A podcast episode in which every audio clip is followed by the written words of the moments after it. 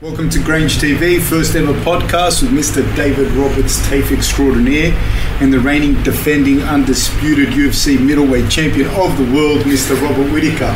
Welcome, guys. Welcome to our listener at home. The single. There's one. the one listener, welcome. You're a good person. Hi, hi, mom. Go, Rob, hit us. Introduce yourself to us. My name's Rob Whittaker. I am a UFC middleweight. I'm the current UFC middleweight champion. Um, yeah, you know, um, I'm pretty good at fighting. I'd like to think, and uh, yeah, I love it, love it. Awesome.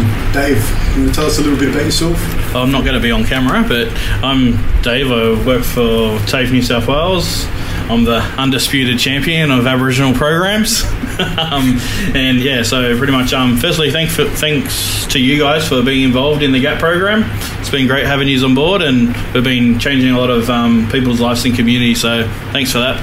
All right, we'll talk a little bit about the GAP program in a sec. I just want to take my first ever opportunity to introduce myself to people on any sort of media. And um, my name's Fabricio. I work with Rob a little bit. Um, with my business partner Alex Pradas, we run Gracie and Grange, and I'm also a teacher here at TAFE.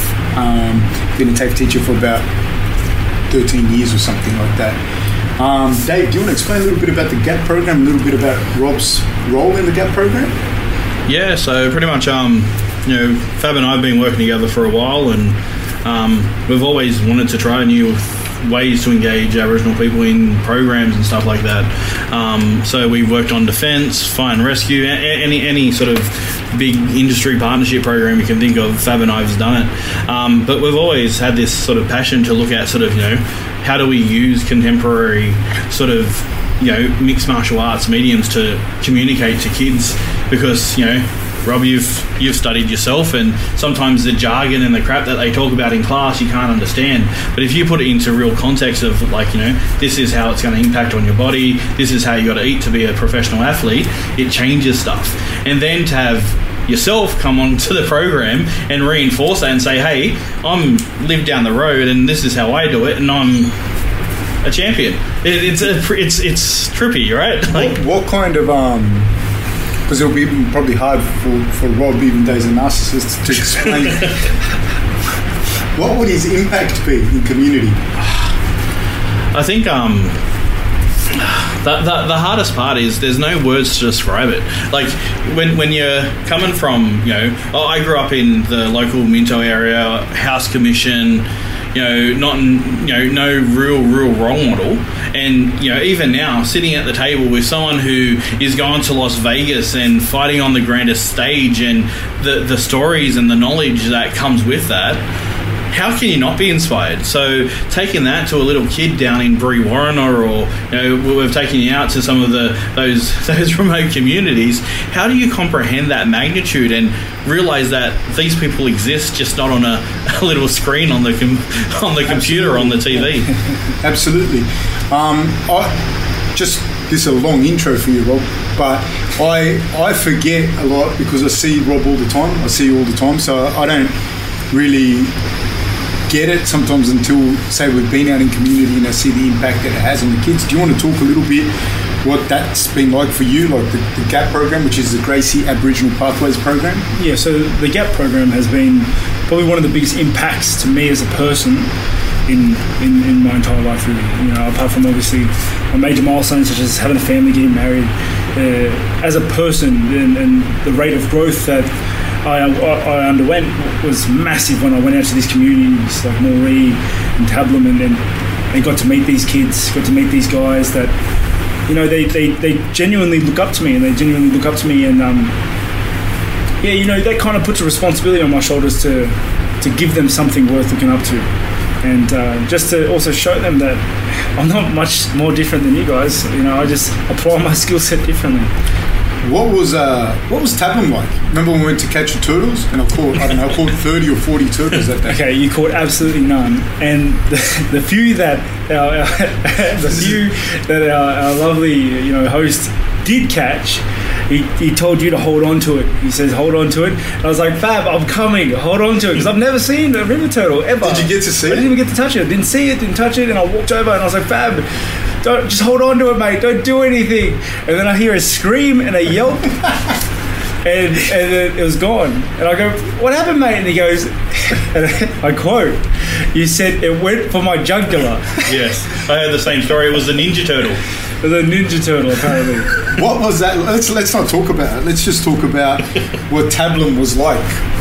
Um, it was it was absolutely beautiful to, to go out there in the northern rivers. Was absolutely beautiful to go out there. The, the water was crystal clear. There was no sounds except the wildlife, and it, it was one of the most unbelievable experiences I've, I've ever had. You know, tripped me out, Dave. Like you know, when you talk about like Aboriginal people and the connection to to country, like the connection to land. Um, I can't say I was connected to the land because I was scared of the turtle, but like I can honestly see how that would happen. Like if you lived out there, like and you'd been living out there for sixty thousand years, like your family had just like the it's so just there's nothing there but you and you and your interaction with with the land, so to speak. Um, I think that's one of the things you said to me was like was you you experienced a certain amount of stillness out there. Yeah, it's um, it was eerie almost. You know, to, to go out there and you know you think you know silence. You know, you think you understand what quiet is when you're, you're at home and there's no cars on the road and you can't hear much. Kids but, are not but crying. going out, going out there in the early mornings of the, in the northern rivers up there, like you, there's there was nothing. There, there's there's like it's so quiet and natural that it makes its own sort of noise that resonates with you and yeah, you know, I, I, think that's as close as I've ever become one with nature, to, to be fair. And I think I'm still a great deal away from it, but it was absolutely unreal. I um I think they're going to talk about me for a long time. How about uh, did you come close to catching a kangaroo? I heard that you guys came close to catching a kangaroo. Oh, so every, the the cart train stopped all of a sudden, and we hopped out, and Cody Walker's uncles and then and brothers were out there barefoot, flying up the up these mountains, down these mountains, just just flying after this kangaroo. And I, I had shoes on, and I'm trying to navigate like which which trail do I take? And it was a it was I'm, I'm the I was butchering the Dude, wildlife trying to chase this. They were chasing the kangaroo um, because they shot it. Yeah. Right, somebody shot it, and they're chasing the kangaroo.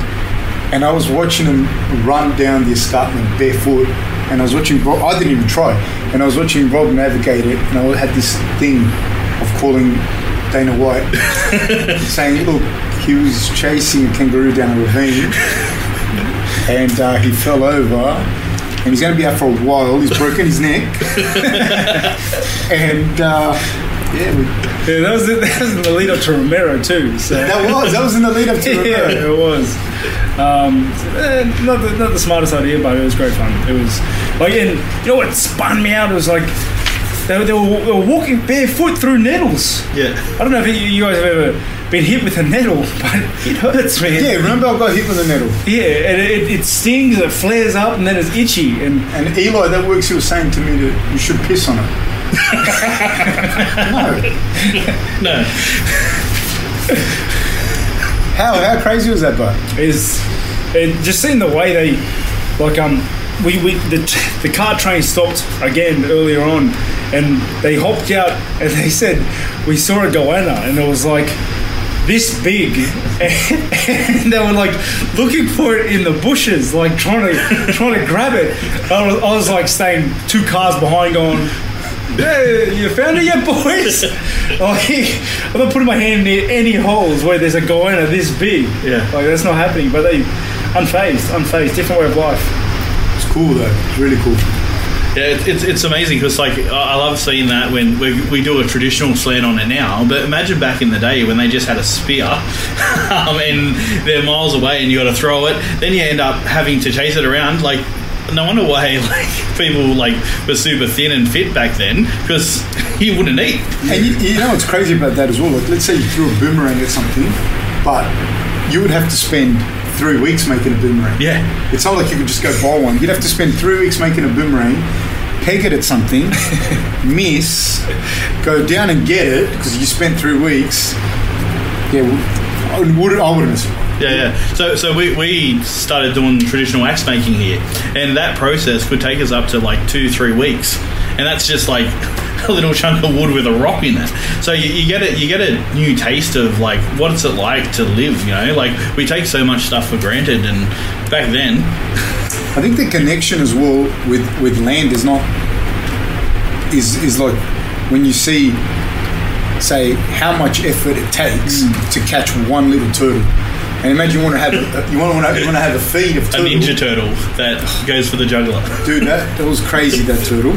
So I'll put my, I, I was trying to give everyone the experience. I'll put my, my life on the line. But I'm saying, imagine you, you, you'd have to catch how many turtles? 30 turtles for. That's for how big the family is. Like, they have, I saw you saw some of the families out there. There's like thirty of them. Yep. So you'd have to catch all those turtles. Like how hard it, like how how like you see the meat on your plate. You have to go out and catch a kangaroo. You have to make the tools to catch the kangaroo. Yeah. And They did that without goggles. oh yeah, They had goggles, imagine. And then we're swimming, and like I can barely see with goggles, and I'm putting my hand in the mush, hoping I just grab something because I'm. Well, let's be honest, I'm not going to see the turtle. And uh, then they scream out, "Watch out for eels!" and Yeah. catfish. And Catfish, catfish are nasty. They're mean, eh? Yeah, yeah. And that's when I said, "Yeah, I've, ha- I've had enough of this experience." So, That was another cool Dana White. moment. Yeah, that's what I was just about to say. How do you explain that? Yeah, I was. Uh, he got done by a catfish and then a brown snake. a brown snake and then an eel just The popped eel out. ate him. You know, what's- you know, what's a great experience is um, we on the on the way to the rivers, we, we stopped off in some town that if I would, like I'll never find it ever again. It was in some gully behind some hill, like like a, so far away from civilization.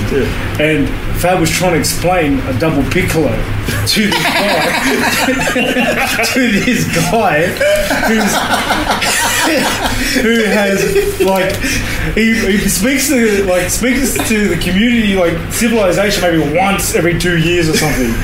And he's like, "Can I have a double piccolo, please?" And the guys are like looking at him like, "Wow." That is- that is true. That is true. Coffee was good, but I don't think so, but It wasn't a piccolo. nah. What was it? Ah, it was dirty water with a bit of milk. See, that, that what, that's what happens when you take a boy out of Ashcroft and take him to Las Vegas and become. I know. I've become Superstar. civilized. I've become civilized. Um, on the subject of preparation for Romero, who you did fight, um, what did you think of the fights in the weekend, Romero versus Rockhold? yeah, you know, I thought it was a great fight to watch. It was um, it was very unique. I think I think I think Romero went out there and and he looked completely opposite to what he usually does when he goes in there. And I can't, you can't be sure whether, because he was mentioning a back injury earlier. Can't, you can't be sure if like it was the back injury and that's what prevented him from from not doing his usual explosive, unorthodox movement patterns, or if it was a game plan because it worked so well. You know, um, he stood in at perfect range for Rockhold, predicted all his strikes. You know, all his strikes, all his combos. When Rockhold couldn't kick, because he always leaves the kick or tries to, doesn't really set up his kick too well, uh, he'd check it. When um, Rockhold would work with his combos, no more than two or three, he'd block them. You know, um, and then he'd just explode moving forward, landing punches, not overextending too much. And once he started realizing, okay, he's not knocked out, he backed it up, took a breath, did absolutely nothing till he was ready to explode again. Uh, genius or injured? Who knows? Were you impressed?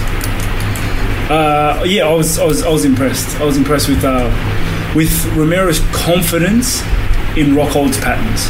He was for, for for Romero for anyone to go in there and and put on that sort of game plan and that sort of show. he had undoubted confidence and prediction of what Rockhold was going to do, and Rockhold did it. Can you elaborate a little bit more on that for what it is that you're seeing? Because you, I I was sitting next to you. We were actually watched over the Gap program. Um, I was sitting next to you, and you predicted quite a few things that were occurring in the fight. And through my, I'm a very perceptive person, and I realise that you've probably done this stuff before. so um, I'm like this, like Oh no, you're Always, on fire, man. always on fire, man. Never take the day off. Um, so explain what you meant by confidence in the patterns. If you could elaborate on that for us. Okay, if you if you looked at the fight Rockhold had earlier uh, with, with Branch, and you wrote down what Rockhold did in that fight, you go jab, cross, fadeaway hook, check hook, lead left calf kick, lead left calf calf kick, right push kick, and you just wrote that down, and then you gave it to Romero. Romero went, uh, okay, and he he built his whole game plan and structure and style to this, only this, just this. And he went in there with, with this confidence. That's why he had about 70% striking defense, was because Rockhold was doing everything that Romero knew he was going to do. And once Rockhold, I don't know, like once, like they started the fight, Rockhold threw two low calf kicks. Romero, which checked him quite nicely, injured Rockhold's calf, stopped kicking. He was always out of range for that. He never exploded forward for that, that right lead body kick. You know what I mean? you were preparing to fight Rockhold, so just for the viewers, like sometimes when people are explaining, like Rob's explaining his opinion, just you were preparing for Rockhold, like you're not, you're not uh, oversimplifying or saying that Rockhold is an easy fight. I'm, I'm Oh, by no means. Rockhold's one of the most dangerous fighters because he has a game plan that is very, very dangerous. And if he gets that off, you're done. As he's shown, like all the way up through to his title shot to having the title. What do you What do you think um, would have been the key things for Rockhold to do to implement his game plan? To, What could he have done different? he needed to put more pressure on Romero. He needed to he needed to keep Romero guessing and he needed to keep him off him. He needed to change angles when he backed up to avoid getting hit with the with his heavy hands. He can't he just moved back in one line and that you know, you saw the way Romero flurries in, and that, that's not something new Romero's done. He's done that a bunch of times, where he just goes in and throws heavy lead over the top. Usually finishes with a takedown. Wasn't interested in a takedown this fight, but um, but that's what he does. Rockhold was just moving back in straight line. Once his back hit the fence, he had nowhere to go. Took some big shots. How good's Romero In, in, in what? at fighting? At salsa? we all know he's very good at salsa. He's great at salsa. Yeah. Um, at fighting, he- I think he's so when you fought him, like you fought him, so He- how good is he? he, he's very good. He is so unpredictable. And I think half the time that is because he doesn't know what he's doing until he does it. He he hit me with like I think three back to back flying knees. Back to back, just one, two, three. Um, that's not a combo you work. I don't, I don't, I don't know any striking coach like it. None of my striking coaches have never said, you know what, Rob, let's let's do this today. um, his combos, they I don't. You can't look at his combo the way he finished Rockhold and say he practiced that. you know, he just because they they he's swinging from so many different angles. He punched the dude's leg a couple of times. that was weird. like uh, he's But there's so a method to his madness because I find him incredibly intelligent. But he knows his skill sets and he knows what he needs to do and what works. So if he starts working, moving in his unorthodox patterns, and he's got heavy hands, and then he's got you guessing like, is he going to back fist my thigh? Is he going to shoot? Is he going to flying knee me? Your mind's all over the shop, and all he needs to worry is about what am I going to do next. you know, and just wait till something hits you, because that's how he's finished so many guys. It's just a matter of time where. Mm, which one's going to land? Which one's going to finish you? Which one's going to hurt you? And I'm going to pounce on you. How uh, difficult is it to implement a game plan to try and keep him off you? It's it's it's very hard because he can he can close the gap very very fast. He's very explosive, you know. And you know, contrary to his look, he doesn't look it. But No, he looks weak. he's Looks very, weak and slow. he's very explosive. So um, and the thing is, he's not just explosive. He doesn't just move forward. He moves. He does like a hop, skip, duck under, then goes forward, and he does all that in the, the in, in, in like one second. So um, unpredictably explosive is a dangerous mix for everyone. Not to mention, He's got the work ethic. He won't quit. He'll go out on a shield, and he's tough as nails. how like uh, because I'm involved with your coaching and that, and I remember even with the when we were there and the embedded people and other people saying to us, he's going to gas, and I never thought he was going to gas, and people still say it now. They said, oh, he slowed down and. But how much did Romero gas in those five rounds? The, the thing is, like, no less than I did. You know, um, it's just that he starts to slow down from from what he was in the, like the first round or like the first 30 seconds of every round, and he starts to look human. you know, he goes from so explosive and erratic and unpredictable to moving normally, like a normal person. And people think that's him slowing down. He's gassing, but no, he's just moving at normal speed. Yeah, most of his finishes have all come in the third round. the late rounds, and he's like he, he, he flying need um, Chris Weidman in the third round. Yeah, Like it's a third round knockout and a flying knee. If you're tired and you're gassed, you're not flying knee. he flying knee you late in the fight too. yeah, a bunch of times.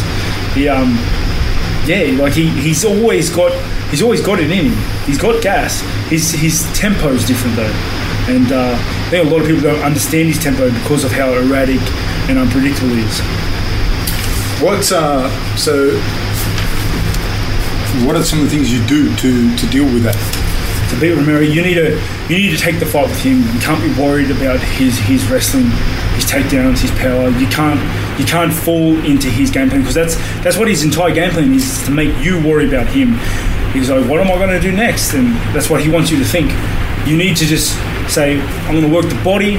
I'm going to work straight line punches so that he can't get a shot off, and I'm just going to keep going forward. I'm just going to keep backing him up so he has nowhere to move, and then you just, you just got to try and hit him. You got to just try and do damage. So, like myself or David, we could implement that Easily. easily. We could do it, Dave. Yeah. tomorrow. How hard is it though? In all, with all all jokes aside, is how hard is that? Because you said that. How hard is that to implement? uh, ridiculously hard. He uh, he's so hard to hit. he moves so well. He moves left, And he can take a shot back. too. And he's tough. So not only is it hard to actually get to hit him, once you've hit him, he just looks at you. And he did this in the fight with me. He goes. I was, I was like, you're a bastard. Shut up. You know how sometimes you do that, but you know you hurt the good. dude? Yeah. Did you think you'd actually? Not hurt at all. I knew I didn't hurt him. What'd you hit him with? I kick, I kicked him in the face, and he just gets. And I was, I was like, yeah, "You're a jerk." How hard did you did you get It it? was more foot than anything. It wasn't shin. Um, but like, still, demoral. That wasn't even demoralizing because I knew you look at him and you don't think weak chin. No, no, no. you know what I mean? Like, You know you're not going to get. It's, Yeah, it's it's going to be a big night. It's one of those, yeah, it's one of those guys like I need to cut you up so that the ref stops it, or I need to hurt you to the point where you're dying and the ref throws in the towel, or your, your teammates are in the towel, and something like that. Which I don't think is going because his teammates are as crazy as he is. Yeah, he had a really good corner in that in that thing. I, I really liked him. Like, uh, He I loved his I loved his translator. He didn't have him here in, in Perth. yeah, you know. Well, to be fair, um, Romero did a lot of his own talking. He did. Spoke- Spoke for himself a lot He did. He absolutely did. in his broken English. He's the best. Eh? I, I actually liked him. I gave him a hug that day, and he like I, saw, I said, "Come out to Australia and teach me some, teach me some tricks." No, I think I'm gonna have to take that off her back. no, later, probably after. But he's like he's he's like a put together dude, man. like Um, find one other 40 year old that looks like him and does what he does. Because you can look like him, but you can't move I like can't look like him any age. Okay. maybe, maybe not you. Not me either. Like, I don't have the body for it, but. Um, there, there, there are guys in their 40s that are jacked and Yeah. lift a lot of weights and look very good. They bodybuild and whatnot, but can you do a backflip in the octagon? No, Just as your warm up, that's what he does. Have you seen him do it? Yeah, yeah. walks in and Walks in and does a backflip. backflip. It's like, can you do that? Uh, But on that, you know, it's just because I, I hear this sometimes when people talk. Like you, you um, you can win a fight and you can look good winning a fight. Say against like Jacare, who's in my opinion was an absolute legend. If you had to fight Jacare again, what's how, how do you feel with that? it's 50 50. It's, he is an absolute killer. He's one of the best fighters in the world. You think he's never lost before? You think he, he doesn't know how to come back from ad- adversity? To be in the top five, you, you've done that. You've been there, and especially at his caliber, he's done that. He's been there. He's come back from losses. So uh, I, I had to take the fight as if I have every chance of losing again, and I needed to protect, prepare to fight the best dude in the world, which he is, granted. You know, he's one of the best dudes, best fighters in the world, and uh, I need to give him that respect. Otherwise, I won't do him justice, and I'll lose. How tough was he? Oh, super tough. I uh, I was landing a lot of good shots on him. You know, I was, I was landing a lot of good shots, and even even when I was I landed that last kick and he went to the ground and I was trying to finish him and I was landing big elbows, big hands, big heavy shots, and he was cut up, bleeding. Um, he was still moving. And that- Dude, he recovered guard. I'm pretty sure if the ref let it go, he would have like fucking he would have rolled into it and and, and, and just you know pulled guard and then it would become a jiu-jitsu match. It would have been horrible. He he he's he's like one dude that as I was watching the fight, like because I'm a huge fan of his. Obviously, I was going for you, but um, I, on the walkout, I looked around when Jacare was walking out. I was looking around. I saw I looked at Fab and he's gone. I was, I was like, come I'm a on, big fan, mate. I'm was big like, fan. come on, mate. I wasn't just in case anyone anyone doesn't know. But um, no, I'm a huge fan of Eddie. I'm huge, and uh, it was, was kind of like I was like, that- like he's not going to quit. You know what I mean? He's not. He's going to go out and shield completely, and um, because as much it just make kind of makes you sad. You know what I mean? Like for me, anyways. Like, but um, he took some shots. So tough, such a tough guy. Huge respect. I have a question for you because uh, it was one of the fights that there were for me, like as a fan, watching you fight and everything. There were two fights that I, three kind of thing that that were really impressive to me. That I, when I saw you fight, I was like, man, this this guy's going to go the whole way. Because I mean, I'd seen you before, and I always thought you were talented, but the Stephen Thompson fight when I saw you fight Stephen Thompson because I was I was well aware that um, who Stephen Thompson was at the time, and uh, I remember when you got matched up with him and you were very young, and he was he, was he was good. He was looking good. I think he, around the time the only loss he'd had was to Matt Brown, and Stephen Thompson was really green at the time. Um, that was a fight that I really thought, man, Rob, this Rob kid can go like, the whole way. What what was that fight like? Um, yeah, it was tough. Is uh, to be honest, like to, to be perfectly honest, is it, it wasn't a good fight for me. I think um, I had a lot of grow, growing to do in terms of like where I was, who I was as a person, who I was as a man, and uh, where I wanted to go with my career in mixed martial arts, and, and how I was going to get there. And um, at the time, I was spending a lot of time overseas and away from my family, and I had um, I'd lost touch with a lot of a lot of things that that just made me who I was. So um, yeah, the, the training was disturbed. I was away from my family. I was feeling that. I was feeling homesick. You know, um, I was I was missing all my, my strongest supporters, which was my family, my father, my mother, and and, and, my missus at the time, and um, not at the time. So I was gonna say- current, current wife. Sorry. As of as of today, like I thought they were still married. yeah, my bad. um, yeah, and Don't worry, no one's gonna see this. Hundred percent, she's not gonna watch it. Um, so yeah, and um, I wasn't confident in my training. I wasn't. I wasn't. I didn't really want to be there. And uh, I feel personally that reflected in, in my fighting style because I, I'm a very emotionally driven fella. So when I'm happy, I do well. When I'm happy and I'm feeling good, I perform well. And I've, I've always known that about myself. You know, when I'm when I'm sad and angry, I, I display that. So um, I was kind of down. I was down and confused, and I feel that fight really does symbolise that And he's a good guy to fight like that. on the best of days. on the, on the, on the, yeah, if I was at my best, he would have been. He's, you know, he probably still would have beaten me. Um, yeah, so I didn't stack the chips in my favour for that fight, and that was the that was the second fight I had done that. The first one being Court McGee, which was kind of the starting. There was point. another fight that I was impressed with because you were young, you were coming up. Like they were just I, I wasn't working with you. I think you were working with, with Henry at the time. Um, were you a TriStar for both those fights? Yes, I was, and that was that was kind of the that was kind of the starting point for me where I was like. That was, that was the start of my down downward slope because that was when I started spending a lot of time overseas, a lot of time from my family, a lot of time from you know all the things that made me me, and that's when I started losing myself in direction of training, where I wanted to go, what did I want to do, who I wanted to be. And uh, it was after the Stephen Thompson loss that I had a real hard sit down, and it was kind of those crossroads where I'm either going to fix things up and continue on this path and, and continue fighting and doing more things, or I'm going to just not and just go downhill, do something else. But when you came back, you rekindled your relationship with Henry and with your other coaches and whatnot, and uh, I don't know how much. How much did that make a difference? Like, or Yeah. do, you, do you think it was just that, or do you think it was just it coincided with the fact that you took those losses and you and you matured?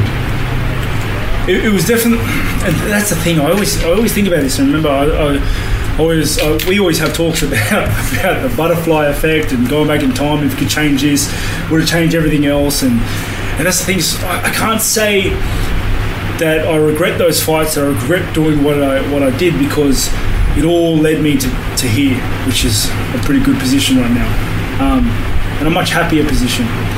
Um, the biggest thing for me was when I come home and I started rekindled my relationship, not only with my coaches, but with my, my, my, my girlfriend and my family, my dad, my, my brother, sister, and I, re- I rekindled that relationship. And in doing that and in having that foundation under me again, I was a much happier person. I was a much more confident person. And uh, then that translated over to, Emma, to my training, and then my training translated into my fighting. And, and and that's the kind of mentality that I and we have kind of been reinforcing along our path and this whole run up to the title and with the title now. How important do you think a day of this for you as well? Like, how important do you reckon having the your mind right, having your relationship with your partner, all of that is for your performance in the workplace for either one of us? Right, um, well, I think everyone can relate to this. If you have an argument with your missus and you go to work, everyone cops it. Everyone cops it. I've, I've, I've been there when someone has forgotten to bring Fab back a kombucha and the wrestling session feels it. Trust me, mate. The passive, passive anger is, you know, through the roof.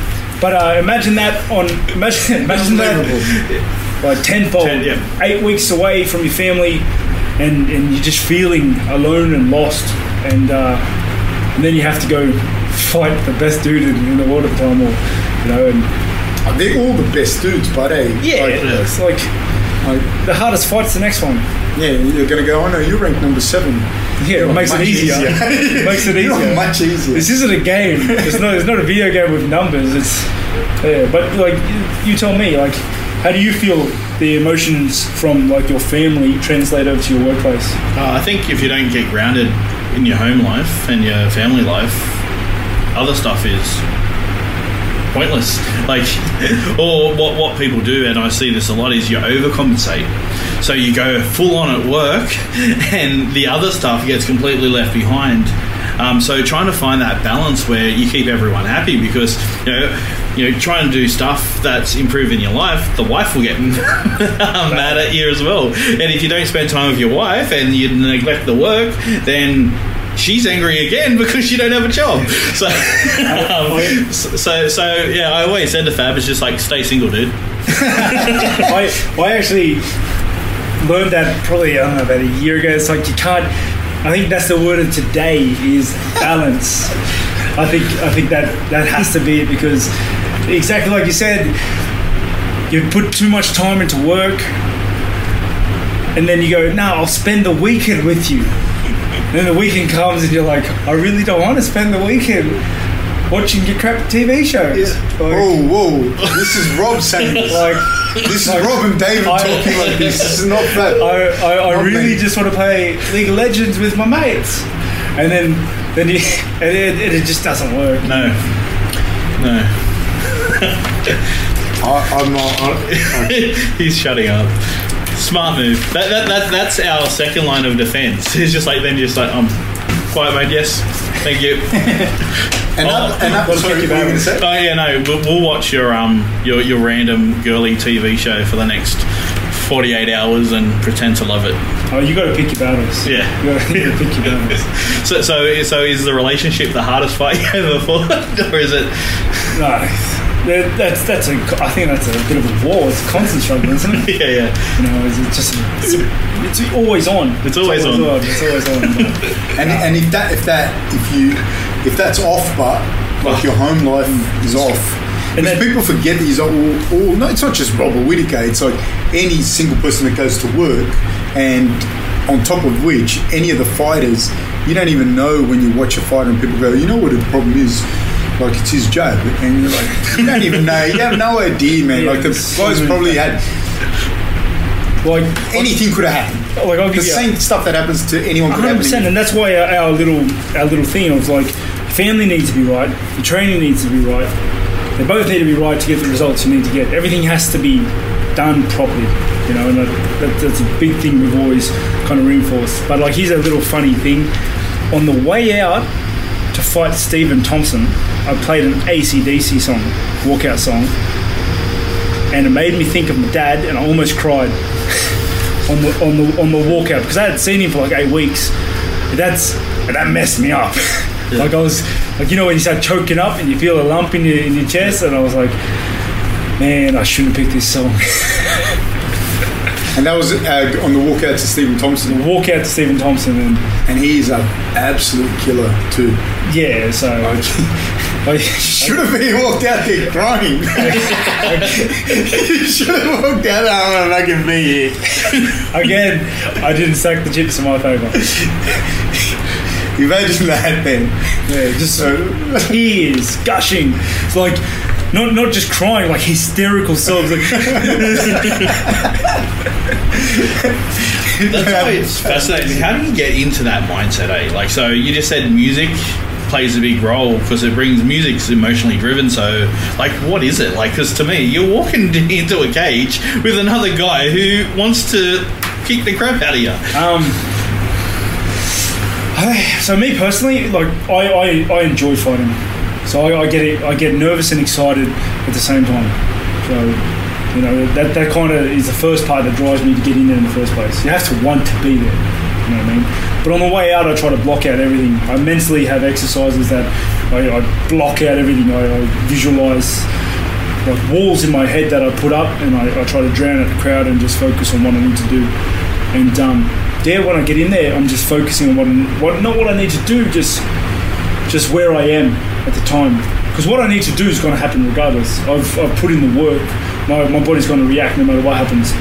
So um, it's just it's just about being in the moment and, and, and, and understanding where we are, what I'm doing, and, and, and that's why it really annoys me when my opponent is death staring the absolute shit out of me. like it, it does my head in. He's just like I'm like look somewhere else, and I don't want to be the first one to look away. So we we are locked here, staring at each other for forever. it's like I want to look around. I want to see the crowd. I want to see the lights. I want to see if I can see my misses. Um, but yeah, so every, everyone has different things though. But, but be present in the moment. That's, I think that's a that's big awesome. thing. but in fairness, knowing you how I know you, I know inherently you're a fighter. There's no like Rob's not like uh, you know personal trainer that does some fighting. Like he's It's your job. Yeah, more than his job. I think in um in TAFE would call it his vocation. Okay. Um, so no, it's, it's absolutely like because I think if you say it's his job, it implies that Fab could do it. Yeah. And Fab couldn't do it. You're laughing at me. What would you fucking laugh at me for? I love it when you talk about yourself in third person. that Fab could do it. Fab could not do it. That's so horrible, man. Such a horrible thing to be like that. I'm complimenting you. I'm complimenting you. Unbelievable. But um, yeah, it would imply that I could do it, or that Fab could do it, and Fab can't do it. Um, so I, I don't think. How many people do you look at oh, not in the top five, top ten. I think those guys more or less inherently are what they are. But how many guys do you necessarily see?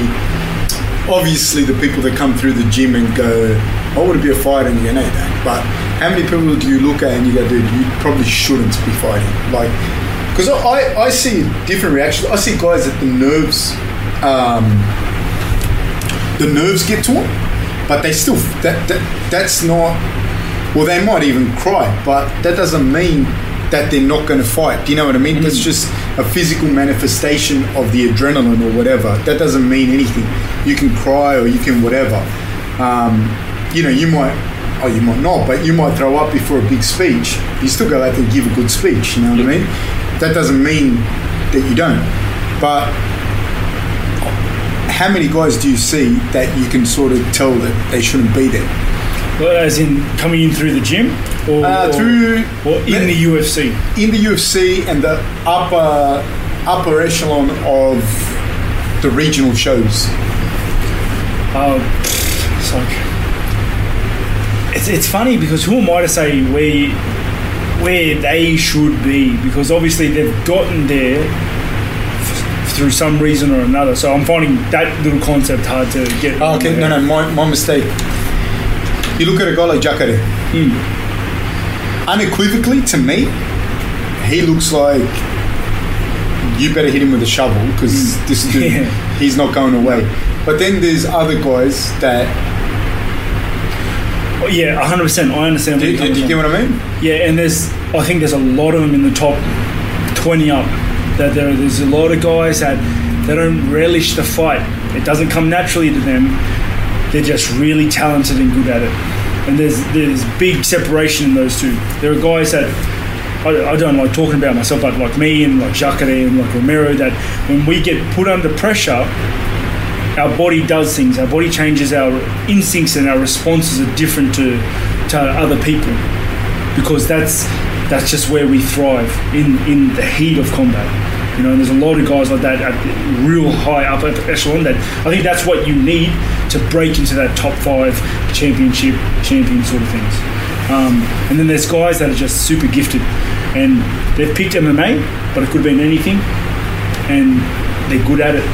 And they they use their talent and their ability to go as far as they can until they hit a guy that is as talented as them and works as hard as them, but has a mentality set, a mental a mind frame of, dude, you go out, you have to kill me in here to put me away. And that's a big thing. Is, is, is that kind of where you were Yeah, so, so you see that a lot. Like, you can you see that? I'm asking. massively? Like a, I think a, a good example of that is, is my, and this is my personal opinion because obviously I, I don't have a doctorate in anything. Yeah. you have so far from tape. it's, it's true, I do, but it, I don't think it grants uh, me to call me Dr. Rob.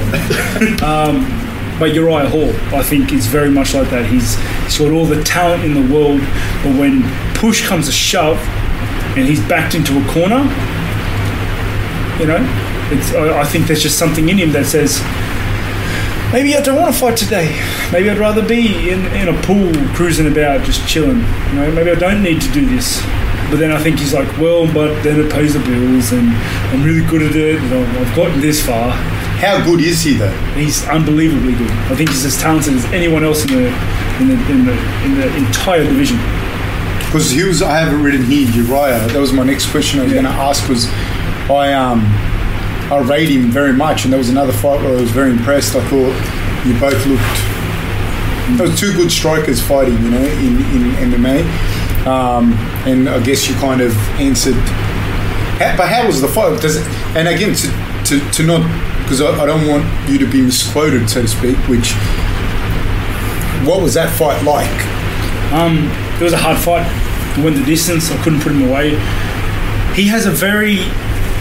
He knows what he does, and he, he knows how to win, and he knows what he's good at.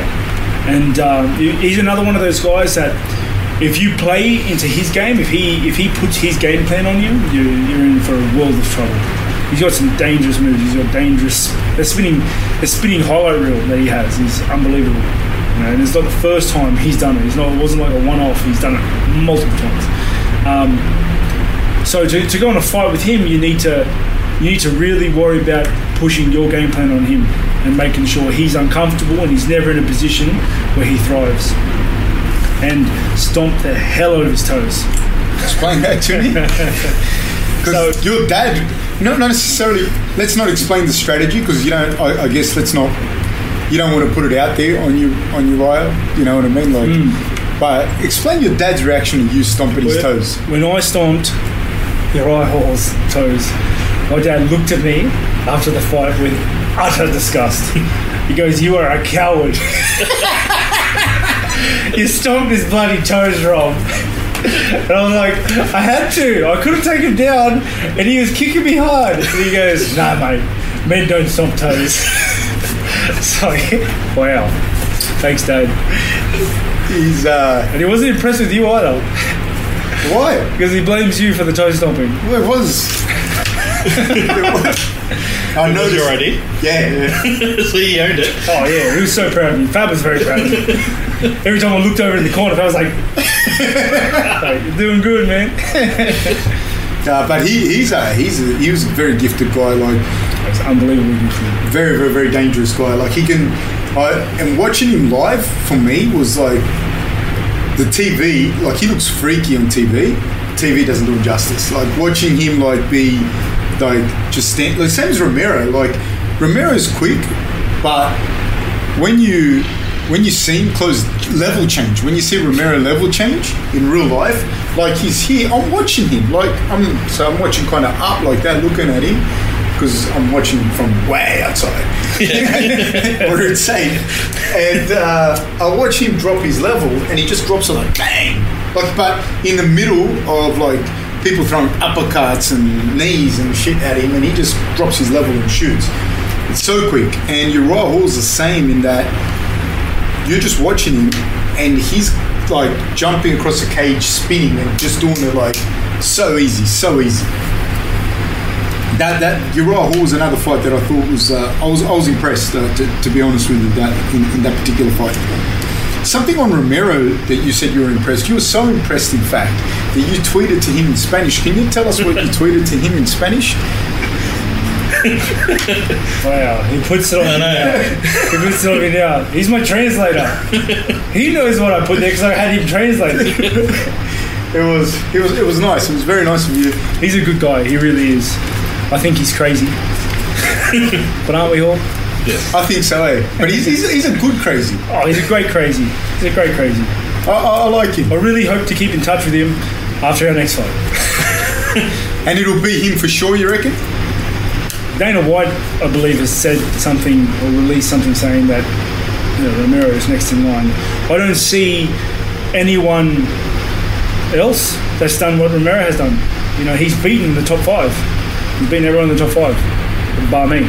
And um, you know, I think it's a fight the fans would like. The first fight was kind of exciting, so uh, and especially after what Romero has done to Rockhold, what he did to the division. To be fair, like he's the, he's the scary dude on the block that just goes around sta- starching people.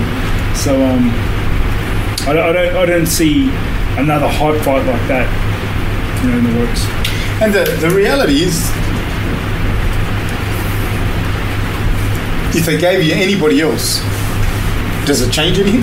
Nah, not at all. Like I've never been fussed, and you know the mentality we have as a, as a team is like we've never picked fights. We've never looked for an easy way. We've never tried picking our paths or sitting out and waiting till someone does something else. No, we you set them up, we knock them down, and we, we plan, we pre- prepare, and we train accordingly. Because Weidman, would you prefer Weidman over Romero, Romero over Weidman?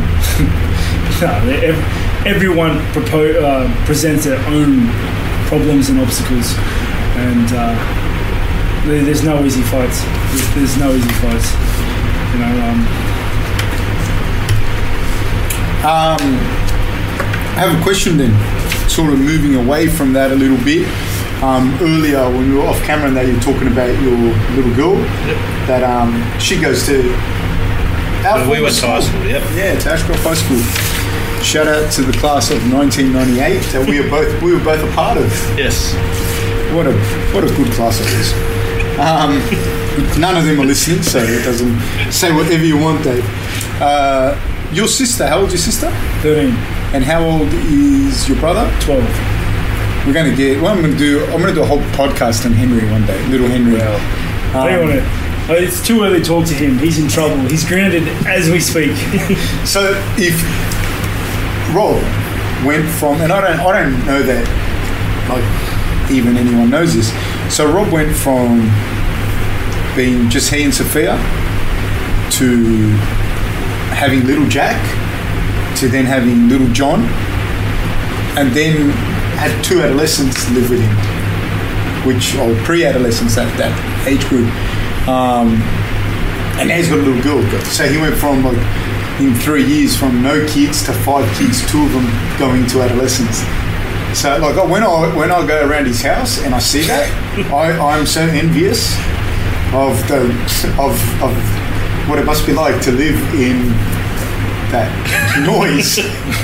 we call it the village because obviously with five kids out of nowhere you need support so we we have we had um Sophia's mother-in-law, um, mother, my mother-in-law, and her partner move in with us as well to give us a hand. So there's the five kids, it's me and Sophia, and then there's them two. Wow. And uh, when we bought the house, it was like it was enough room for everyone. It was like Jack's room, John's room, spare room, their room. It was like perfect. And then it just went, and then it was like the Brady Bunch. We had kids living in drawers, and And when I go there, it's like you know when you see movies and that like the Mexican drug cartel has like a safe house and they've got mattresses and and uh, there's rooms everywhere. It's like that, but it's tidy. It's nice and tidy. It's a bit tidy cartel house. tidy cartel house. And um, so so when did when you want to explain like your little brother and sister living there? Yeah, so my, my little brother and sister live with me. Um, they've been living with me for, for a year now. They lived with me, with me before. It's like something in our family. they, they've come and, and dropped out a couple of times, but um, they live with me now permanently. They, they go to school in the area. They've made friends, and uh, yeah, we get along really well. They're, uh, it's challenging. Adolescence is challenging. It's um, especially when It was hard for me as an adolescent. yeah, there's such a disparity in ages between my kids. So you go from just wondering if he's going to spit water on the wall today to, well, he might steal from the classroom and get expend- suspended. you know, so the disparities there. Um, but it, it, it's, it's been great. You know, there is nothing better for, for my three young ones than having their uncle and aunt, you know, around to play with them. I see the way they, they engage with them and, and and how great it is to have that family bond there. The way Keddy holds the, the kids and, and looks at them and plays, the way Henry plays with my, my sons and, and, and tackles them and wrestles them, it's just, you know, there, there's nothing better. There's nothing better than that. And it, it's great not only for my little ones, but for them as well, because they understand the family bond we have and just you know, there, I think responsibility at a, at a level. There's a responsibility of them being the older siblings, the, them being the, the role models for the little ones. You know, and uh, it's been it's been great. It's been great for for my adolescent brother and sister, and, and for my my younger ones as well.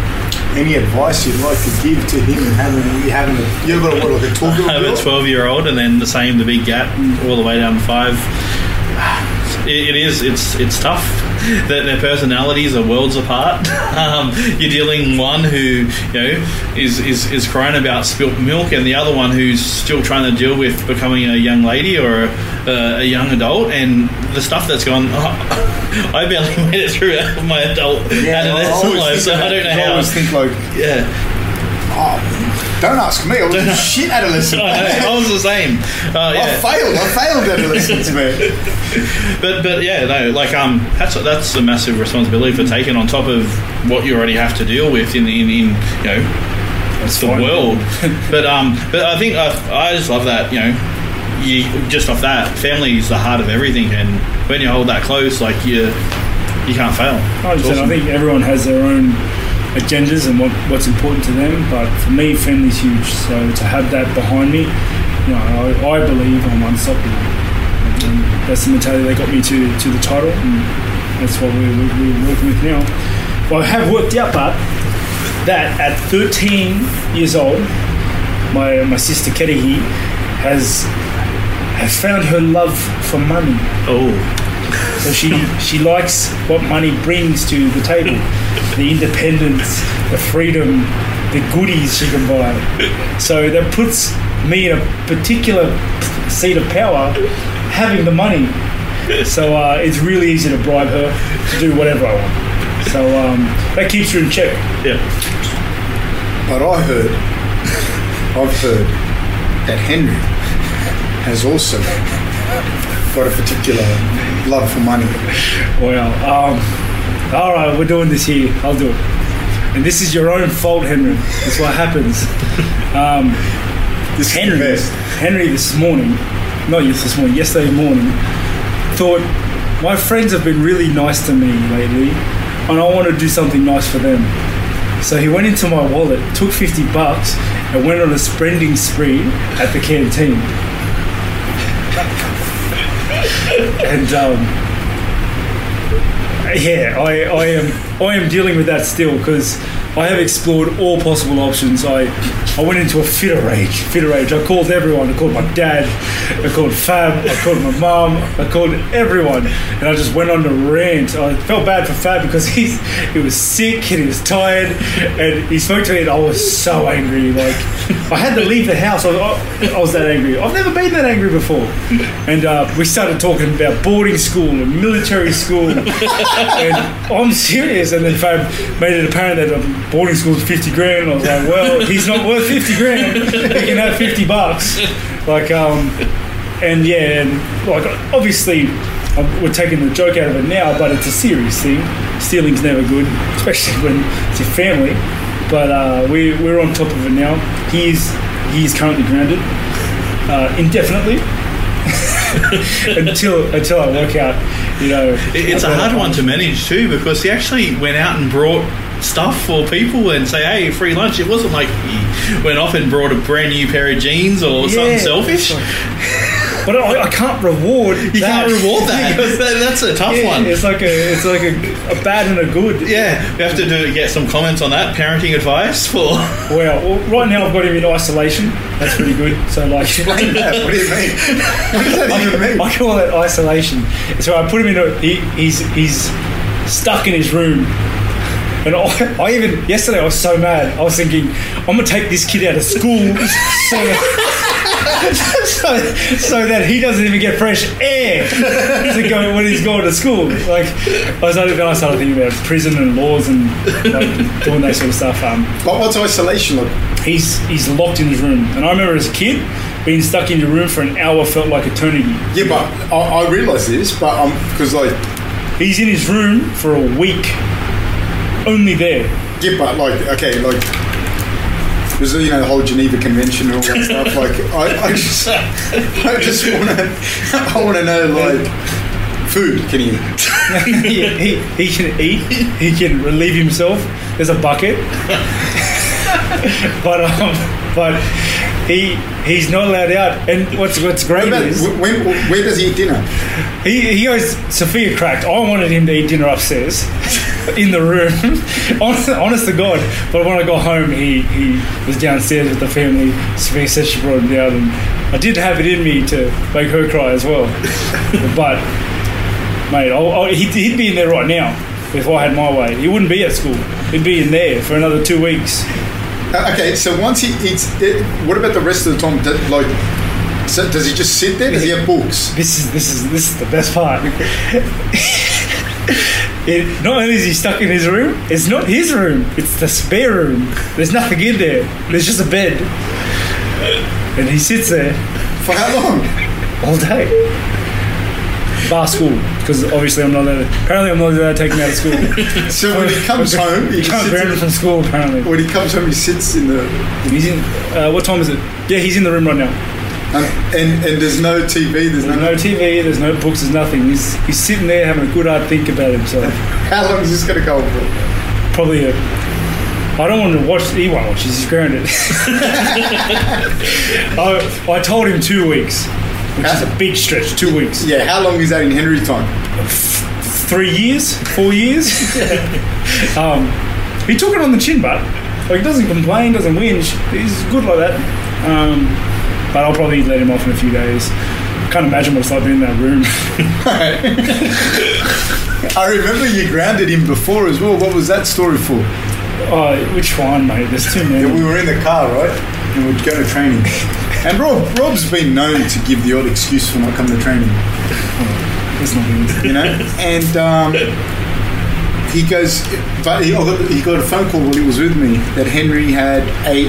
Tell the story. Uh, yeah, I, I answered my phone and think really excited and keen to go to training, as I always am. I'm on the way, on the road, going to training, super happy and excited. And I get a good phone call from my wife going, "Babe, you're going to have to rush Henry to the hospital.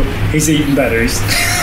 Batteries. And I said, and I said, "What do you mean he ate batteries?" He goes, "Yeah, he ate batteries." And I said, "Why do I have to take him to the hospital?" He goes, "Because apparently they can, they can dissolve your stomach lining and, and all sorts of bad stuff." And uh, yeah, I was livid that day because he, it's not like he was Jack two and a half and ate a battery and didn't know what it was. He's twelve. Yeah. He knows what a battery is, and he knows he can read the label on the packet that says "Do not ingest," and he still ate it. Tell the story how he ate, why he ate it, who dared him.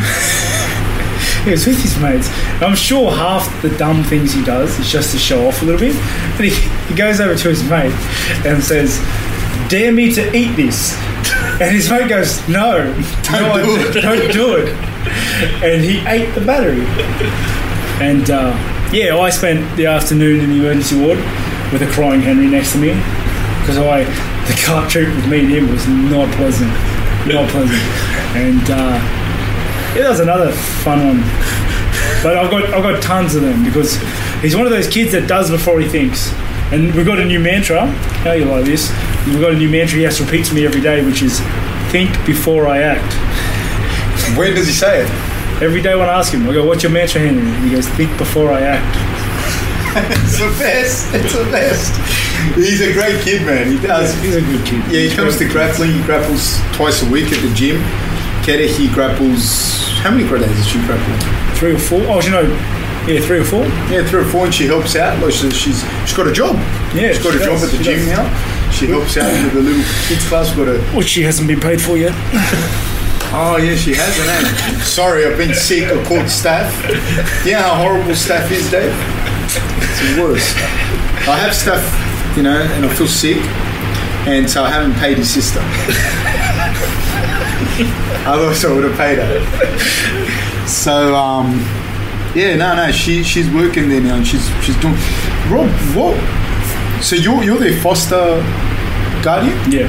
Do you want to explain what that is and how that works and and how the whole thing? How what's a foster care system like? How difficult is it? What was it like seeing them in there? Yeah, the, you know, I've I've obviously had some some dramas in my family and and whatnot. No family's perfect, and you make it work the way you can. And um, they they've been in foster care when they were much much younger. You know, for the, the, the majority of their of their younger years, they were they were in the foster care system, which is um, you know, I think I don't think I'm in a position to say whether it's good or bad because it's obviously a system that's needed, but how it's executed, I, I, I don't agree with because obviously I've had a lot of dealing. So when they were first in the foster care, I wasn't I wasn't even of age. I wasn't in a position to take them under my wing. I was I think I was just leaving school, so I, I had to go through a series of um, evaluations and tests and stuff just to get qualified enough to see them or to be a foster guardian and, and to, to, to go through the proper channels.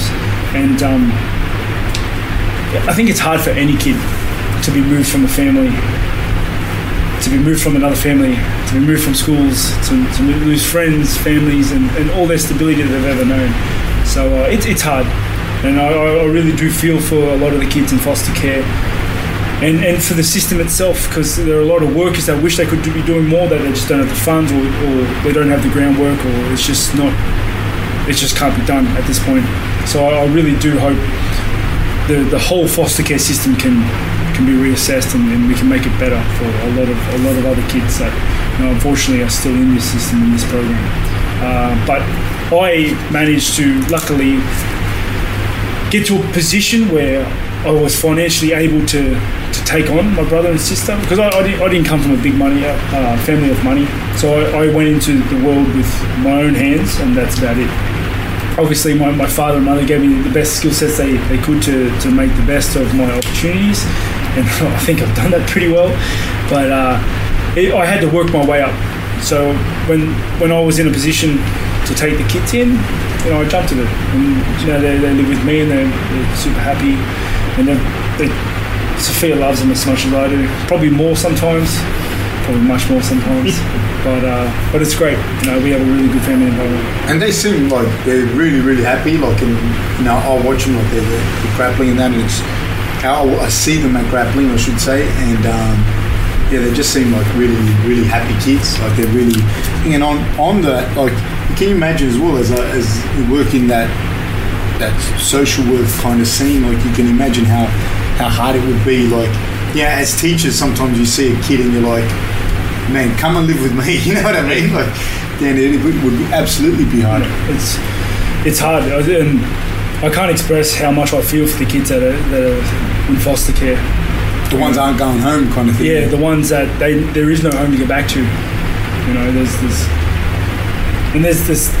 Dude, there are some stories that keep you up at night that you hear of like repeat offenders and stuff that go home and then something happens and they're back in and they're back out and people that go through like 10, 20 families, 20 different schools.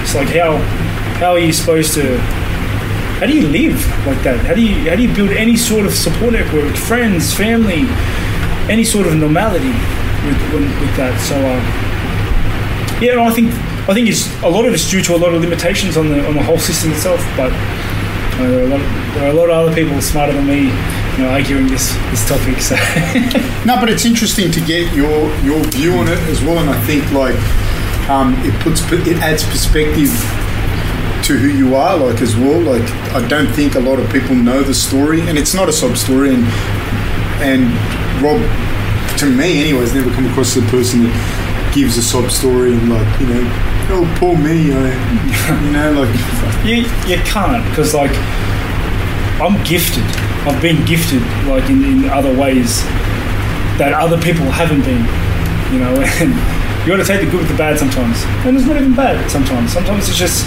a change, and, and change is good.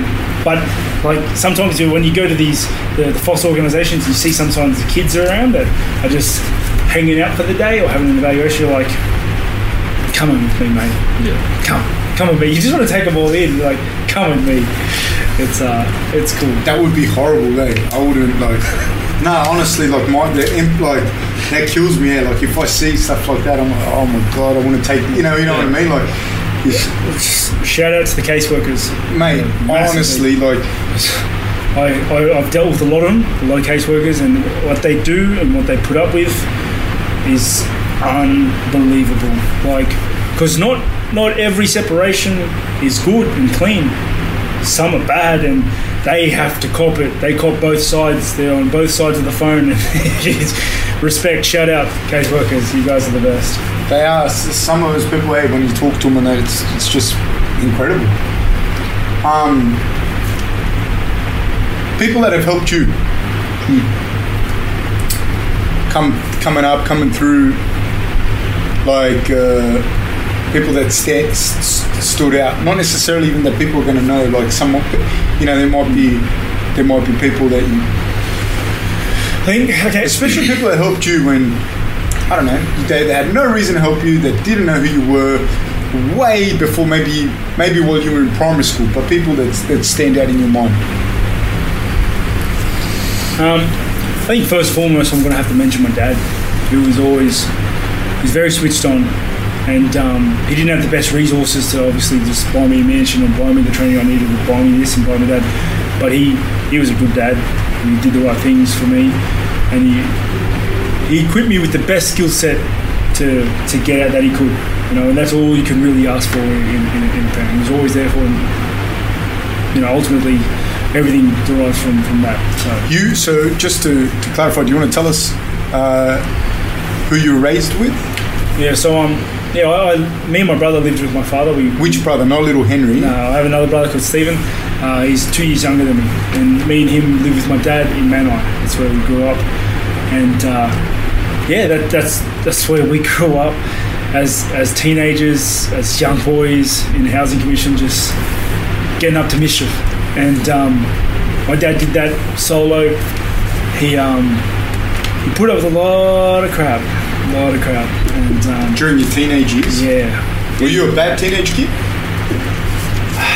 I, I, I wouldn't say bad. I wasn't bad, but I was a pain in the ass. Like, I didn't make it easy. You know what I mean? And uh, Because it's such a s- easy person to deal with now. yeah, man, you know, I like to He's think such a- that such an I, easy I just get along with everyone, and you know, I'm a, I'm a blessing to be around. Yeah, you are. But, but no, my dad put up a lot of crap for me and my brother, and um, respect to sticking it through and not leaving us. um, yeah, the, so the question was, uh, people that have helped you. So your dad, yeah, my dad. Um, hmm, I think a big. I, I'm gonna. You might not like it, but I'm gonna. A big.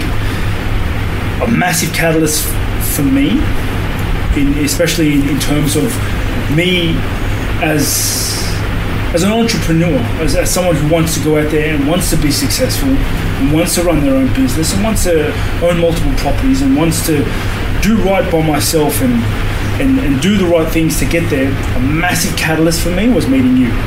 Oh, honest. me? Yeah, you. Mr. Fabrizio Ite. He was. Uh, we we won't talk about that. We'll talk. Don't, don't talk about no. I have to. I have to. You brought it up. Um, That's, wasn't going there. and we, we we had a sit down when this was just after the New Zealand fight, and I was still going through those changes of, okay, I'm staying home now. I'm closer with my family. My family's good. We we're closer than ever. We've gotten through the hardships that was being apart and being distant and, and fracturing the relationship a little bit. You know, I did some things I'm proud of. I wasn't the man I wanted to be at that point. And after that point, I sat down with you, and obviously you saw my potential and where I could go, but I, I still had no idea. But I, there's a part of me that always knew that it's like, and it, it, it might be a part of every every fighter that you know you say they have that thing, but I, I never I never look at a guy and say oh, I can't beat you or you would beat me. I always, no matter who it is, the bigger guys, of guys, I look at them and I think I could beat you. Like, and that was when I wasn't training and stuff. And it- it's always been there, but I've never, never really backed myself, never put two feet in. And uh, sitting down with you, you, you just spoke to me. You spoke to me about a lot of things, uh, about my training, about where I wanted to go, about perspective, about goal setting, and uh, you gave me, a, you, you really did open up my eyes and mind to a lot of things that I think might have been there, might have not been there, but but you solidified a lot of them, you know. And, and in doing that, and I was receptive to it. I really was. I, I sucked it all in. and I said, you know this is it. This is this is how I'm going to do this. And then I started working with you, and we started walking closer together, and you started introducing me to a lot of your contacts. And Andrew Canadley, you know, he's, he's been one of the biggest helps uh, moving through my career. He was the first man to sponsor me before I was anything like. Shout out to Kaplan Homes. Shout out to Kaplan Homes, first man to sponsor me before I was anyone or anything. This was, you know, I had one win from the back-to-back losses, and he said, "No, we can get you there. We'll do it." And he jumped on as a manager at that point as well. So, uh, so yeah, it was, and, and and through through your networks and, and yourself helping me, and we just communicated better with the other coaches and, and started working together towards a, a singular goal of let's be the best ever. And uh, what's funny is that you obviously, and you can elaborate further, you obviously saw my, my potential and where I could go and where, you know, my faults or whatever I had and how to get around them. But you never mentioned to me about getting the championship or anything at that point. You said, you said if you train hard, I don't see why there's any reason you can't be in the top 15. and I was like, really? The top 15? That's so, there's, there's so many people to get through. And he goes, man, I think you could do it. and it- it's like, and then, yeah, maybe you take it from here because we've, then we had a couple more discussion from that. And I'll let you take over. Um, about how good I am as a person. yeah, you're the ultimate role model. Yeah, I think um, I think that the the, the, the, the thing for me, the, the the thing that's helped me coaching the most is uh, I think being a TAFE teacher for the, the, time that I have been, um, just because TAFE, the way I, at least the way I understand it, you know, I'll probably say this and they'll fire me knowing TAFE, um, is, yeah, they'll go, what? Get him out of there. Um, no, I think for me the biggest thing is, because I'm not like, not really like a martial. I'm, I, like, I like martial arts, but I'm not a martial artist. Like as far as like, um, there are heaps of better people in me at the gym, like at my own gym, let alone all the coaches. You that- only let in people that can beat you. They can, they yeah, use that. I only do the kids Selectively. no, it's uh, uh, identifying skill gaps and then creating the scaffolding for the educational processes to um, to be able to meet those skill gaps. So, for example, with with Rob or, or with anyone, for instance, if I sit down and I'm talking to him, I think we you know we were speaking about it before. It's just identifying the fact that you, you're having a discussion about politics, and then you ask someone to write an essay about politics and then the essay comes back, it's not good, you give the kid zero and you walk off. And you go, kid doesn't know anything, read this essay, it's terrible. Then you sit back down with the kid and you go through it, you look at the essay again, you realise it's like full of spelling mistakes, blah, blah, blah, blah, blah. But when you talk to him, like, the subject content is fine. And with Rob, the subject content was fine. Like, he could fight. And um, I think I attribute your ability to fight as inherent. And then I, I, think you being with Henry for the amount of time that you were, and uh, and having the relationship with him, I also believe that that that, that made you a ready-made fighter at that at that stage, um, especially at, at, a time where there were not many people doing MMA in, in, in Sydney. Um, so when I see the skill gaps in Rob, I think there were a lot of the skill gaps were in as far as um, work ethic were concerned well, and you know we're all working on that, but uh, like understanding that if there's 24 hours in a day and you know eight of them are going to be spent sleeping, or what are you going to do with the rest of your time? There's that. There's the fact of um, really starting to see it as a job and as a career, and the ability to to implement those things. But in fairness to, to Rob, like he took it in because you can have this conversation I'm sure you've had this conversation with people a million times as a teacher as well.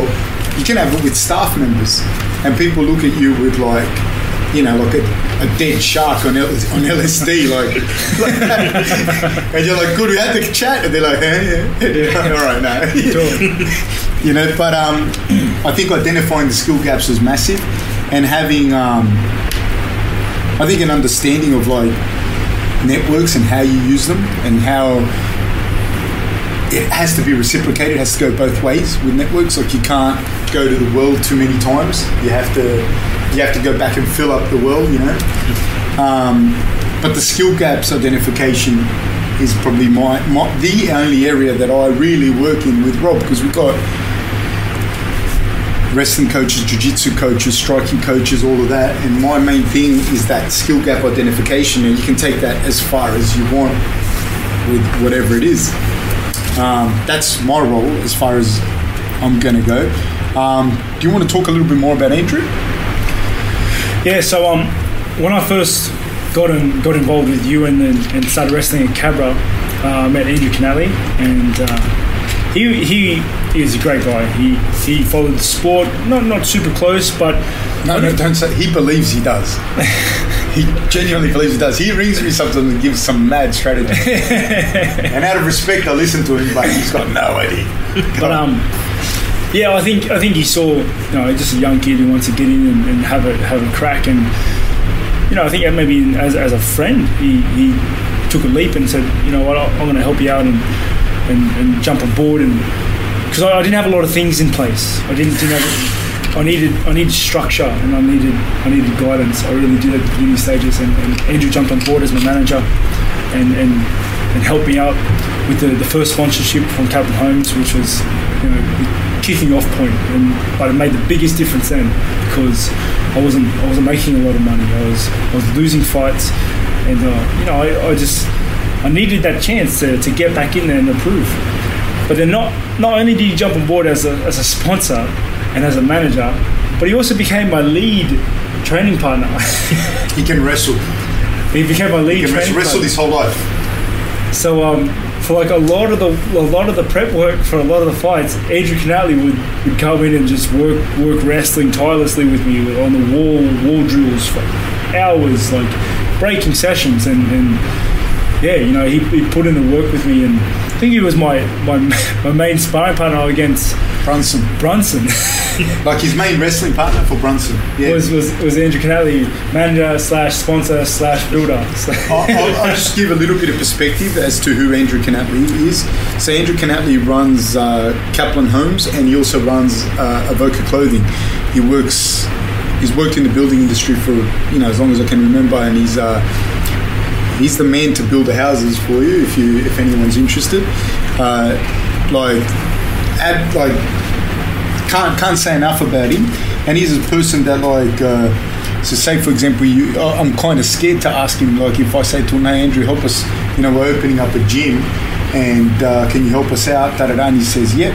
And then so the gym at Gracie Smeaton Grange, there's probably 60, 70, 80,000 dollars worth of stuff there that like Alex and I didn't didn't factor in. You know, he he he was the one that put in like time and effort and you know at, and at the cost of his own business he didn't have to and then when he was managing rob like when i'm saying he was managing rob he wasn't like oh i've got a couple of hours free i'm going to ring the sponsor that i know no he was like full-time managing him well, at the same time, he's running a building company and he's building, I don't know how many houses a year. I'm going to butcher it, so I don't even want to guess. So the, he's working as a, as a manager and, uh, then coming in and wrestling. and coming in and wrestling that night, you know, running a building company. He's got a wife and kids. And uh, he's a very, he's an exceptional human being, absolutely exceptional human being. So, um, yeah, shout out to Andrew. Thanks, mate. Um, Henry, do you want to talk on Henry? Yeah, so um, Henry This Perez. is not your little brother, by the way, for anyone listening. Henry Perez, my first, my first ever ever coach. Um, I started Hapkido with him after I, I, I had done karate, and uh, Hapkido became MMA, and then I trained with him for MMA for ten years. And um, yeah, you know, he's another one of those role models that you said, um, people that helped me at the beginning because uh, I think he was another guy that saw that I could fight and saw potential in me, and uh, and took me under his wing. You know, he really, really put in the work to for my training and and yeah, helped me along the way. And we he became more than just a, a coach. He became a mentor and, and you know like a almost like a second father figure for a while.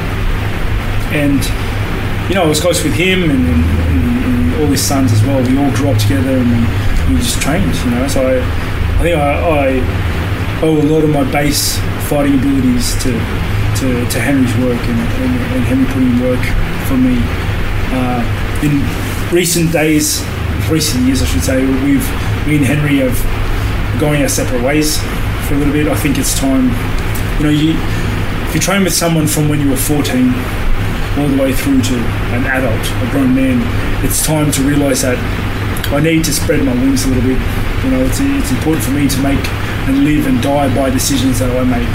So, uh, to I felt that it was, it was time that I just I just went out on my own adventure for a bit, and then just you know tread my own path for a while. And uh, we're, we're cool still.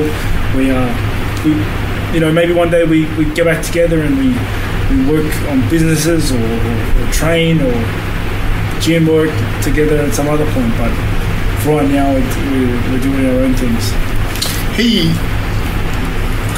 I spent a lot of time with him, overseas with you and whatnot, like for, for all different camps, and uh, his style and his approach, in particular with your striking, is very very prevalent in your style.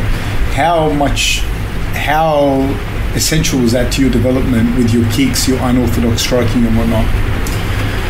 Um, it, was, it was super important. I think. I think if you look at the, the broad scope thing, I think every little bit of training I've done when I was younger has augmented into what it is now. I think it's but uh, definitely stylistically, you know, Henry and me created my style, and, and it is very unique to, to, to me and, and what I do. You know, I think there's a lot of guys that try to out there to emulate it, but it, it's very hard because it is quite unique, I believe, and, and, and hard to get by. Right. What's your relationship like with your, I suppose, the guy who looks after all your grappling, which is Alex? Alex Barthez, yeah, he's my um, head grappling coach, and uh, he's, a, he's you know, great relationship. He's, uh, he's my coaching business partner and, and, and, just another mentor in my life right now. He's a, he's a, he's a great, honest man, and um, I really like like his work ethic and his mentality to, to combat as a whole really resonates with me. Like it, uh, it really, yeah, you know, I get it, he gets it, and, and that's why we work so well together, to, and we get the results we do. Yeah, Alex is also the head instructor for the GAP program, the Gracie Jiu Jitsu program we're on with TAFE, and he's also Alec David Roberts' sparring partner. Oh, yeah. Um, tell us about that, David. Uh, it, it's a session of him getting me on the mats, making me cry like a little bitch, and then me walking around for the rest of the week in absolute pain. And I love it. uh, but, but he's so gentle. He he's he's such an awesome guy. Hey? Like I've never met someone who's just so willing to give, and you know, and yeah, he's just fantastic. And yeah, I like the training. Uh, after doing one session, I had a newfound respect for what both of you guys do, and I and um, I, I just know I'm so unfit. What what's um?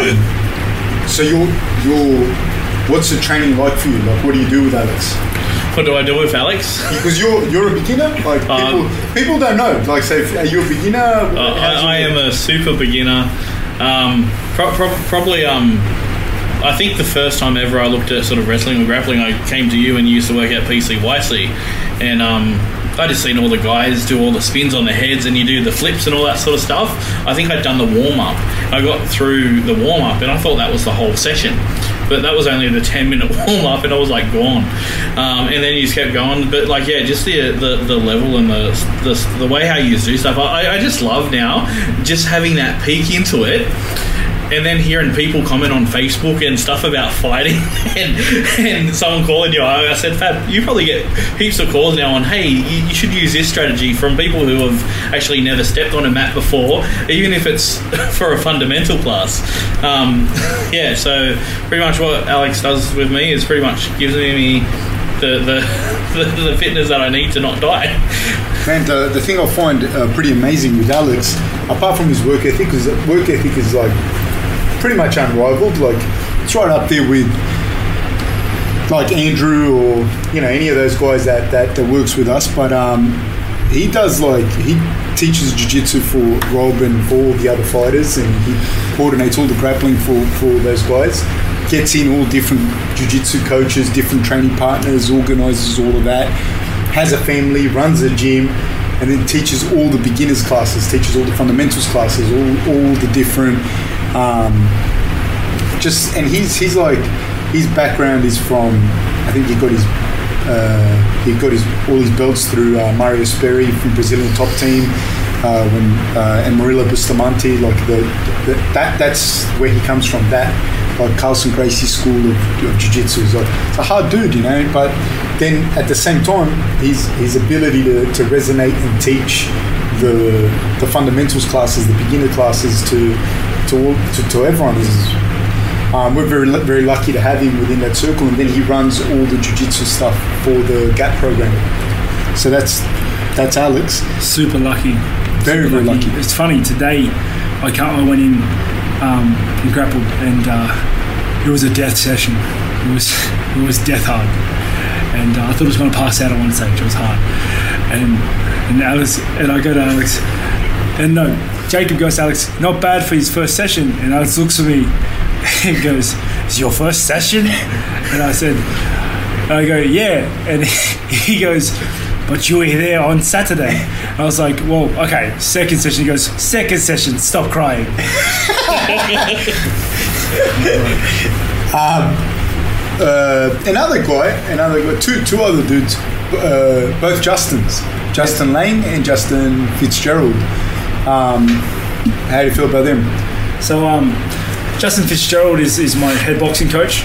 he uh, he's worked with me since the beginning as well, since we started making big changes and started on our, our we'll, say, we'll say our, our title run. For, so when I entered the middleweight division, started getting a lot of success. He was he was a part of it, and um, this was back when we were wrestling. I personally feel Justin came on board after we started being successful.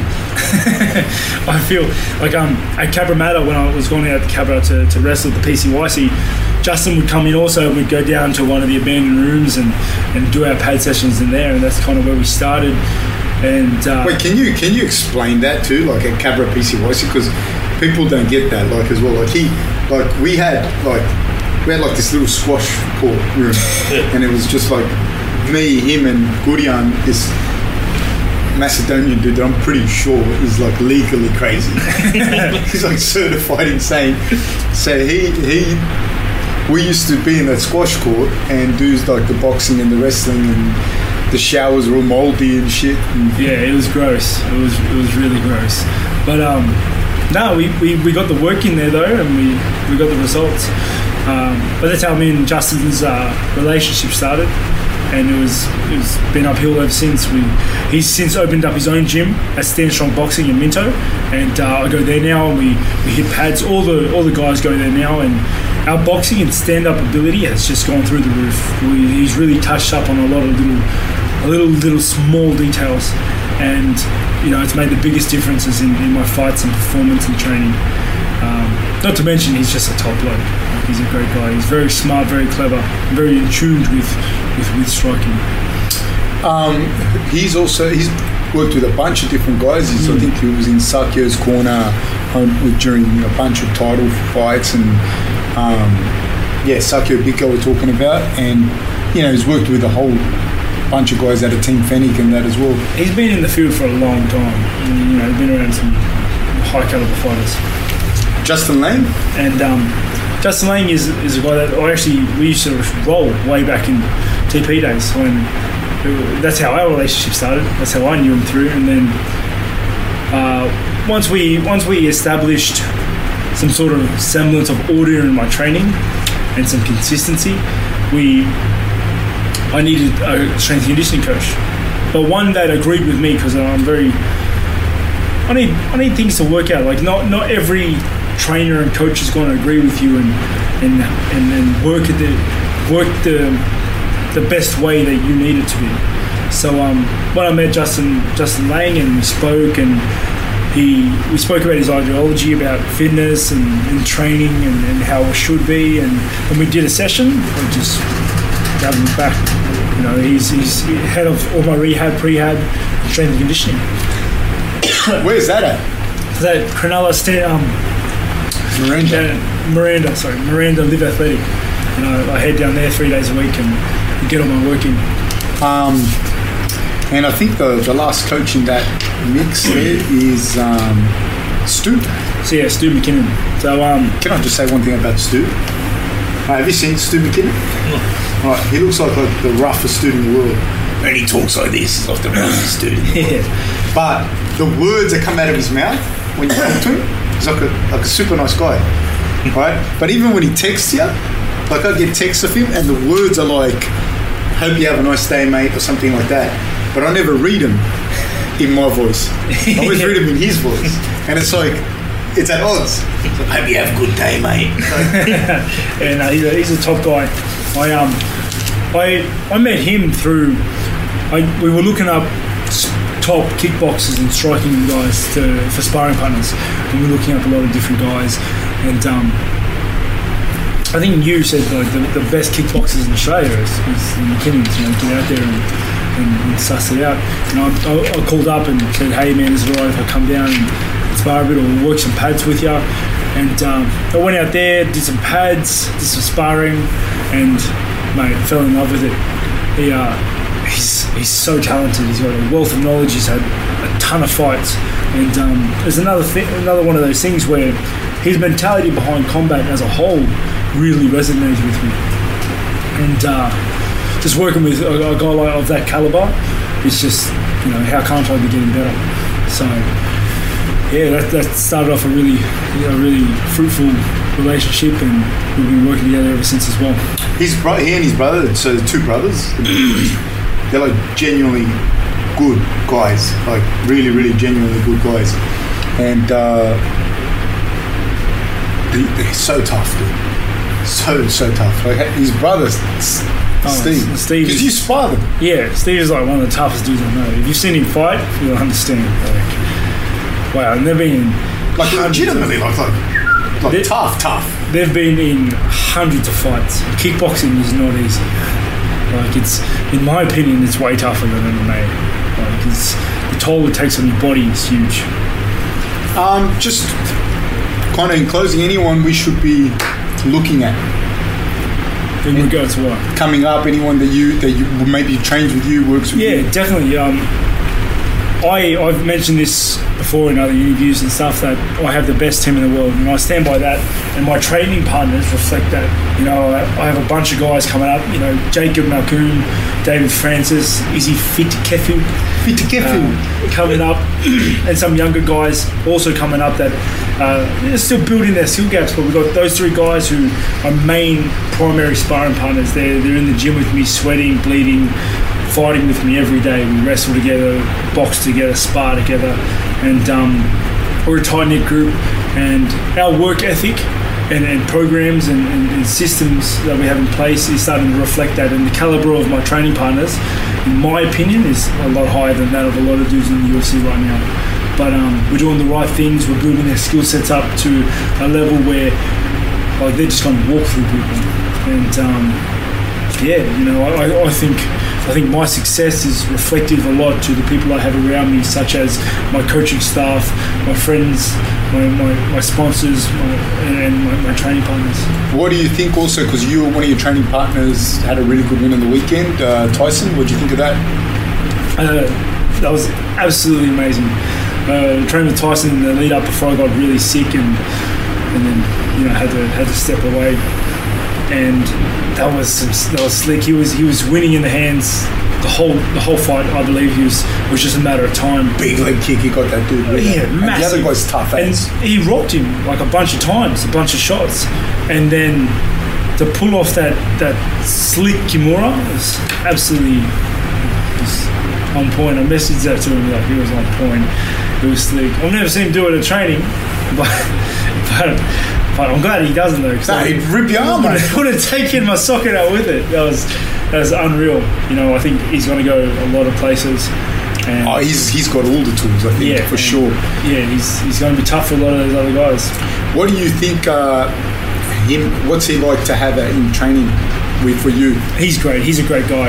He's uh, he's funny and, and fun to be around, but he's tough, strong, and athletic. He you can get the training in. He's a great partner. You know, um, He's a big dude too. He's like, he's, very- he's a huge he's dude. very big. He's very big, but he's he's not he's not he's not bad about it. You know, he doesn't try to hurt you or try to injure you. He he's a, he's a sweetheart. What a sweetie. Yeah. What about um, favorite fighter of all time? My favorite fighter of all time is Bam Bam. Me too, Tai Bam Bam. Tuivasa. Like, Bam Bam, my favorite fighter of all time. Why, Rob? You're just saying that because you're scared of him. I am scared of him. He's, you know what he reminds me of? Every kid I've ever been scared of when you're growing up, like big giant kid. No, he's he um he impressed me with that last fight. Skill wise and MMA wise, he impressed me. He, he dismantled that guy, and um, but on a personal level, I like his attitude. He uh, he's rough around the edges. He is who he is, and he doesn't care. He doesn't care what you think. He doesn't care what you hate 100%. thinks. He's running his own agenda, his own ship, and he likes fighting. And uh, I have jumped on the bandwagon. I'm, I, I'm petitioning for a lead spot on the bandwagon. Actually, Me too. Me too. I guess that that's us, anyways. Let's let's wrap it up. We're running out of time because we have only a little few hours in the day. Um, thanks heaps, eh, Dave and Ross, and uh, hope people watch us again. yeah. Well, this is the first one. It's been a little rough. Uh, we've got some learning curves to get around, but uh, yeah, we're just going to get them out there. And yeah, if you want to listen, listen. If you don't, I don't care. Thank you. Thanks, Dave.